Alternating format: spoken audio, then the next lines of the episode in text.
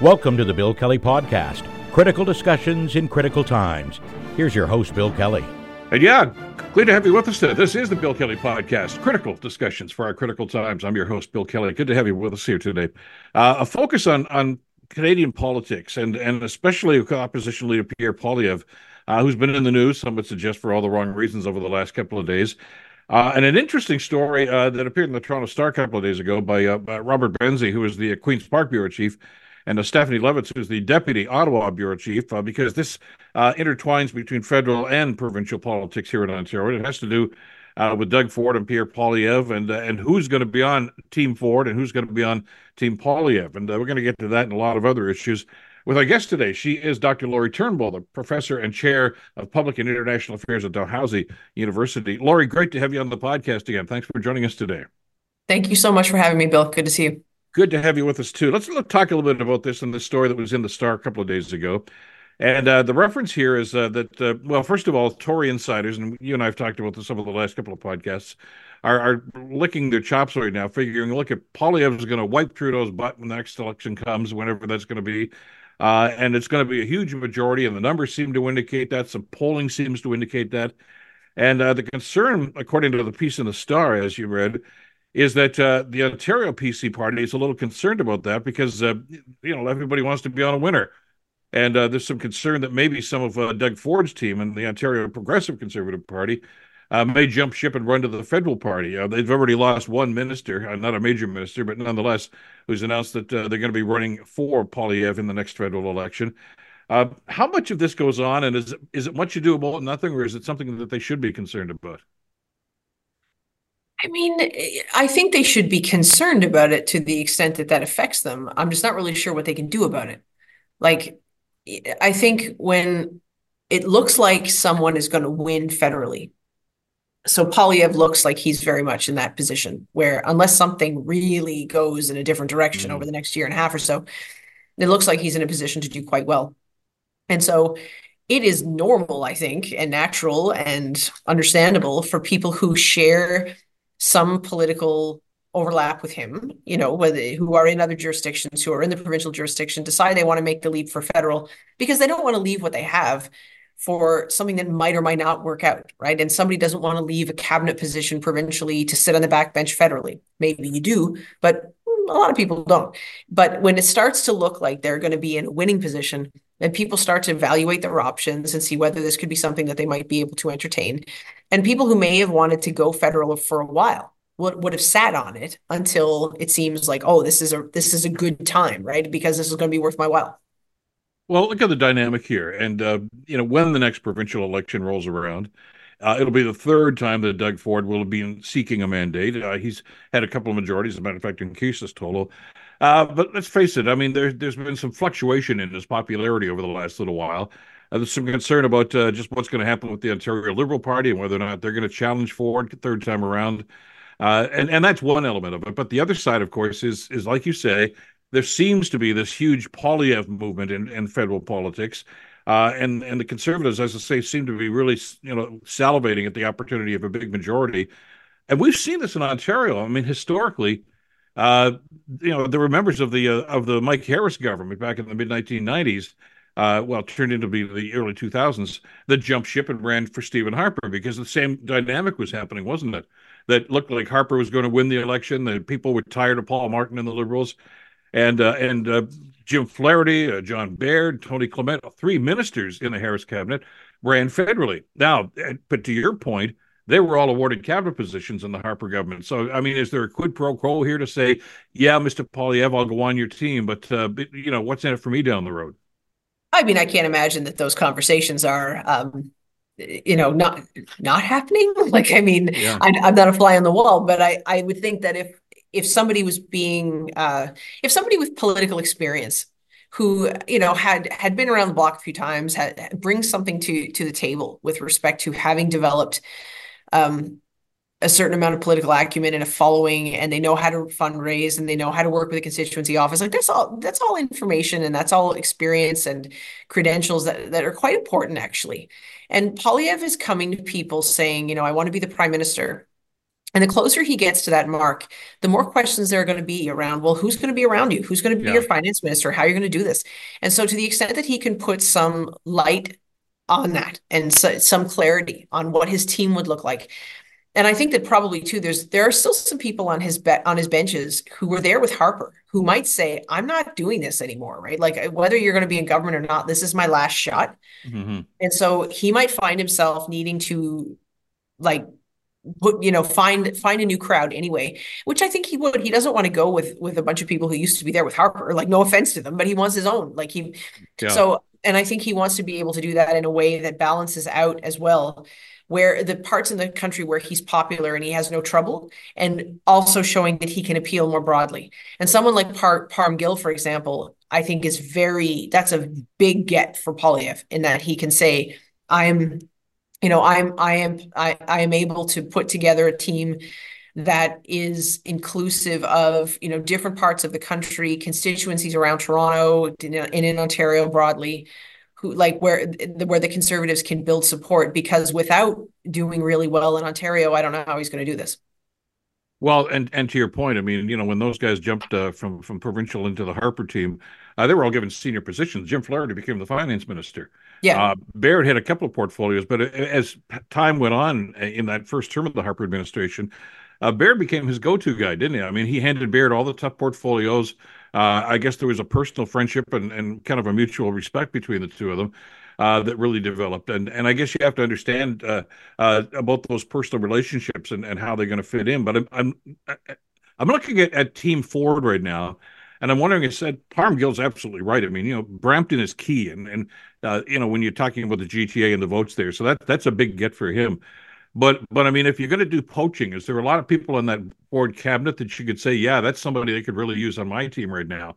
You know, when you're into your second and third term as a government, oftentimes the front row changes an awful lot, and and usually not for the better. I mean, they are the A teams have gone. They they have maybe moved on to other things or gone into private sector, like Monte McNaughton did on the Ford team. Right. Uh, and there's Slim Pickens up there right now. So Gill may be the only person that actually fits this description.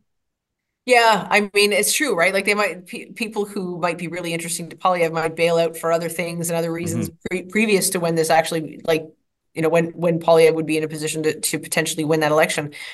Yeah, yeah, and uh, like what I'm not sure about, to be honest, and and I know that this would be a third term asking for for Ford, and he's had his ups and ups and downs in the poll. I think the Greenbelt story is not over. We don't know yeah. what Bonnie Crombie's going to be doing in terms of the the dent that that could make in, in Ford's popularity. And I'll be, and I'll, like, obviously, a big part of the 2022 win for him was the fact that most people didn't vote. And so, what will happen if the opposition party succeed in waking up and mobilizing parts of the electorate that decided to sit the election out because they thought Ford would win and they didn't want to vote for him, didn't want to waste their vote for somebody else. So, I think there's a whole lot of space in the Ontario electorate that things could change a lot. I don't count him out uh, at all. And so whereas we can we can think of some circumstances where you were in a party that there was no way they were going to win the next election, like the Kathleen Wynne crowd mm-hmm. um, leading up to the Ford victory, right? With like they they knew that that that election was not going to be a good one for her. This is not that for Ford. At least I really don't think so. I don't think there's any guarantee that he's not going to do do well in the next election. He's got he wears a strange kind of Teflon that I've never seen before. But um, I don't know necessarily that that will that's going to change in the next election. We'll see. But that said, I mean, there could be a time too where somebody's like political career just gets to a point where you're like, I don't necessarily see a lot more runway for myself in this context, but I could remake myself in another one. And we see a lot more people now who are spending a long time in politics, like career politicians, who, if they want to remake themselves, they're going to have to switch houses. like they're going to have yeah. to kind of change the game altogether. And so you might see people who have kind of cut their teeth in the provincial context that say, now I'm ready to go federal. But what's interesting about this is if we look at what has happened over the last couple of years, uh, it seems to be a one way trip back to your local constituency, uh, where federal politicians are saying, look, enough is enough.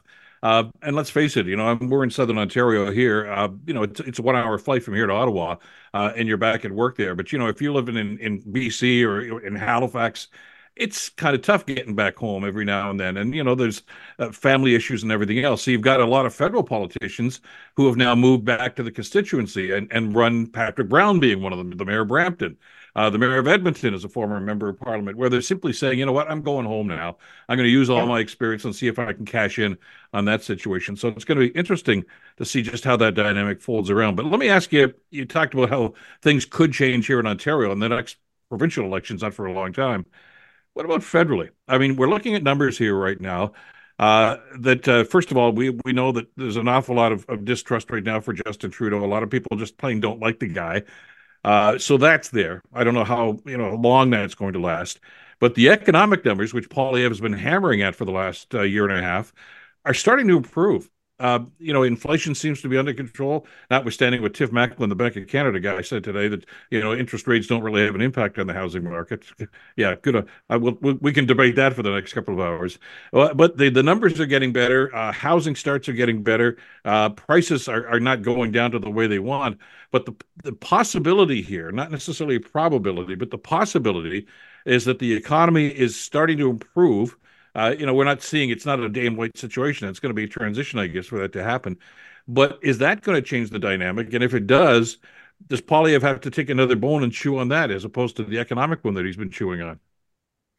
Yeah, I like uh, so I I get it, right? Like and I and I think part of what these liberals have been probably hoping for is that if they stretch this long enough, and they this may have been part of the impetus for the liberal NDP conversation in the first place, mm-hmm. is if we can stretch this long enough, right, so that there is some economic renewal, uh, rejuvenation by the time people go to the polls, then the question will be different. The ballot box question will not be who do you trust to get out of this mess, right? And it, but it will be more okay. We've rebounded. We've re, you know we've recovered a bit. Who do you want to take you through the future when now that things are looking a little brighter, which would which drastically changes the conversation, right? And so they may have thought that this might repair itself and the the, the economic situation might be different, which would put them in a better better position. And also, you can imagine a scenario, I think, that if the economic situation were better, and more people showed up to vote. And the liberals and the ndp didn't split the vote that bad but actually brought the two votes together in a way that they could continue to govern in this kind of arrangement post-election even if Poilievre comes first which is sticky but okay from a constitutional perspective. You could see all different kinds of ways that that might work out. But a lot would have to change from where we are now. I think as much as this is an economic situation, and yes, Poilievre is, is resonating on the cost of living business and the housing crisis and all the, the affordability and all the rest of it, I think there's also a very palpable sense of voter fatigue with Trudeau and the Liberals that Poilievre can count on to a large extent. All he has to do is not mess that up so much yeah. making it look like he's not a credible alternative. But I mean, right now it doesn't look like that's what he's doing at all. Like it looks, it looks like he's sort of finding a way for people to come to him even if they are moderate.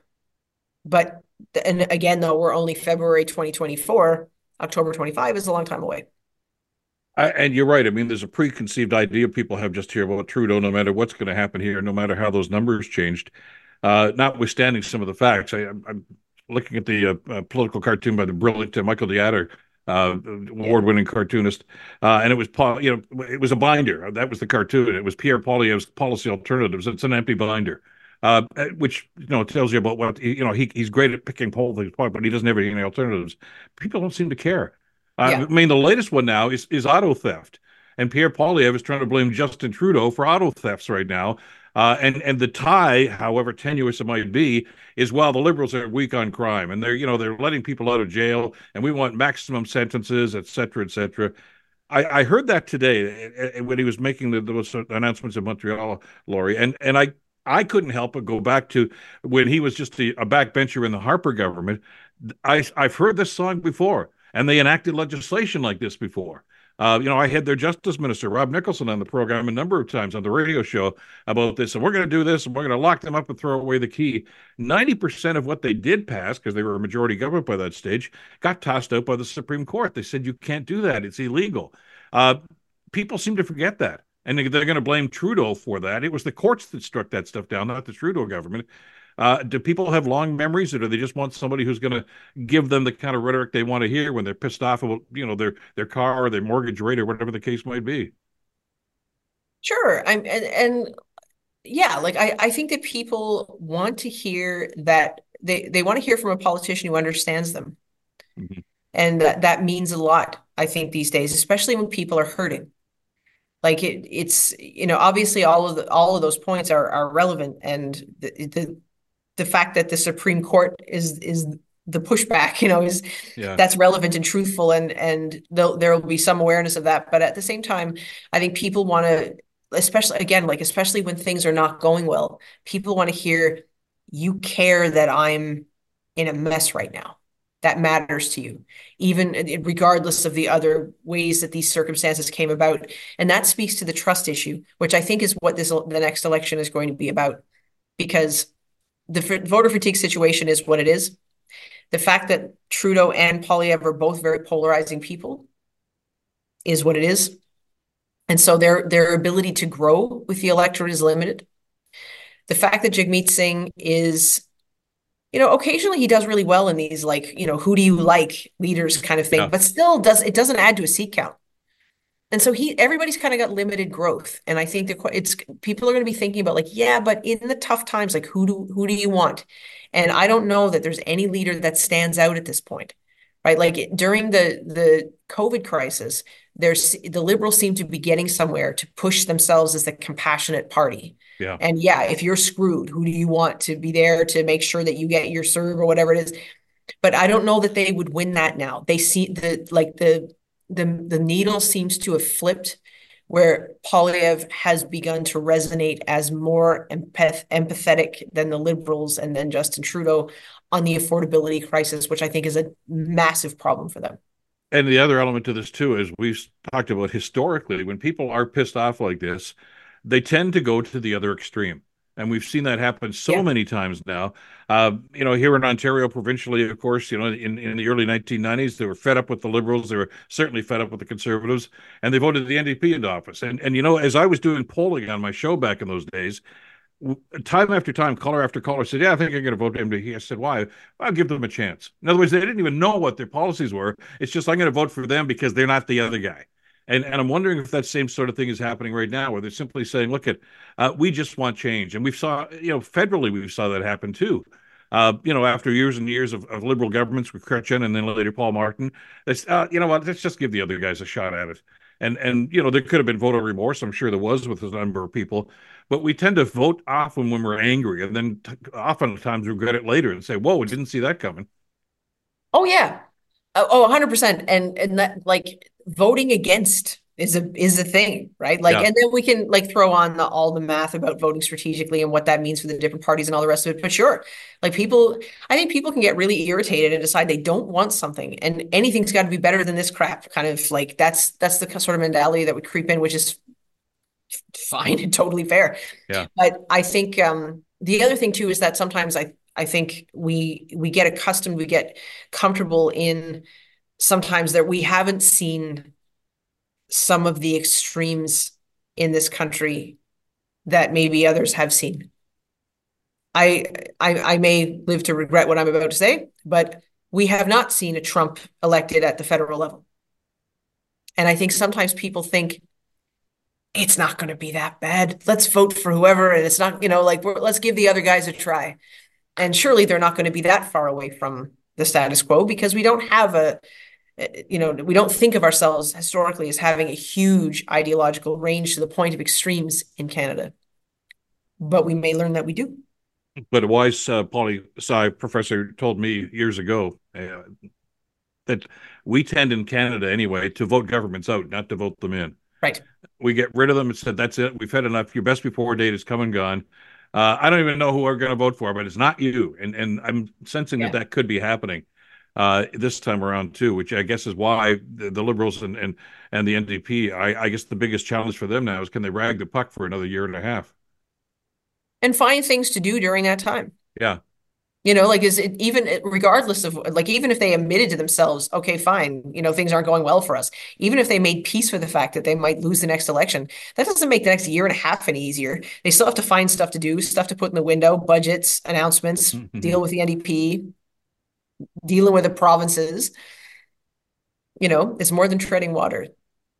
Well, it's going to be fun to watch over the next little while, and, and always uh, great to get your insight into it as we go down this long, lonesome road of uh, federal politics. Lori, as always, thank you so much for this. Great having you on the show again today.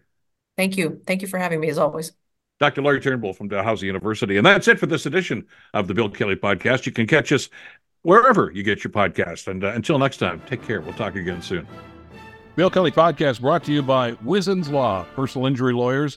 Listen, you didn't choose to get injured. But you can choose the right lawyer. Wizens Law, 905 522 1102 or wizenslaw.com.